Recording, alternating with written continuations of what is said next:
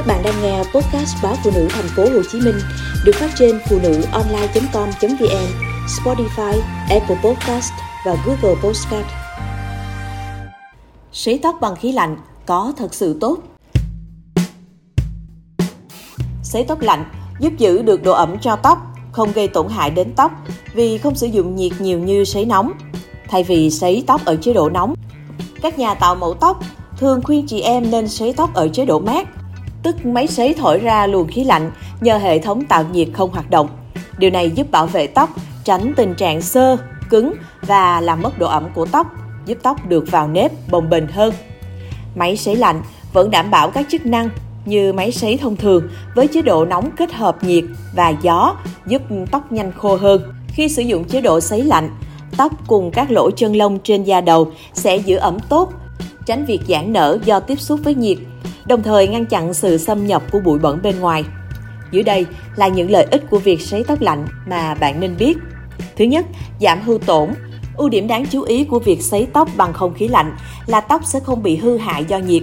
Theo nghiên cứu, việc sử dụng máy sấy tóc thường xuyên có thể dẫn đến hư tổn tóc, bao gồm các vấn đề như thô ráp, khô và thậm chí làm phai màu tóc.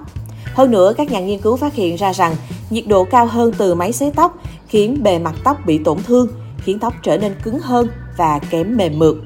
2. Tăng cường độ bóng cho tóc. Các chuyên gia cho rằng không khí lạnh có khả năng làm kín lớp biểu bì của tóc, không chỉ mang lại những sợi tóc mềm mượt mà còn hoạt động như một cơ chế bảo vệ tự nhiên, giúp giữ độ ẩm cho tóc bóng mượt, chắc khỏe hơn. 3. Bảo vệ màu tóc. Sấy tóc bằng không khí nóng thường làm phai màu tóc.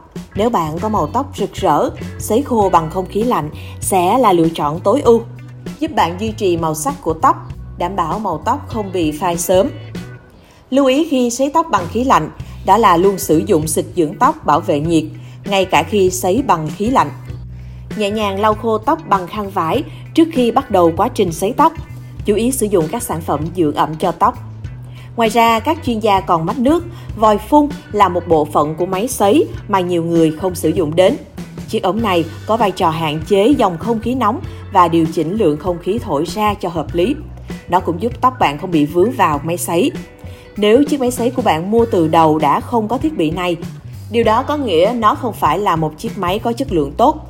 Bạn cũng không nên sấy tóc khi tóc còn quá ướt. Lúc này, cố gắng sấy tóc chỉ khiến cho tóc trở nên rối hơn. Bạn chỉ nên sấy khi tóc đã khô khoảng 70%. Nếu không được sấy khô hoàn toàn, tóc bạn sẽ rối tung, chẳng khác nào một tổ chim. Hơi ẩm còn sót lại trong tóc khiến tóc trở nên xoăn lại. Ngược lại, mái tóc khô hoàn toàn sẽ tạo cảm giác nhẹ nhàng và ống ả. Bạn không nên sử dụng lược bằng kim loại hoặc nhựa trong khi sấy tóc vì chúng có xu hướng nhanh nóng và có thể làm cháy tóc của bạn. Thay vào đó, hãy sử dụng bàn chải lông heo, nó mềm hơn và không bị nóng quá sớm.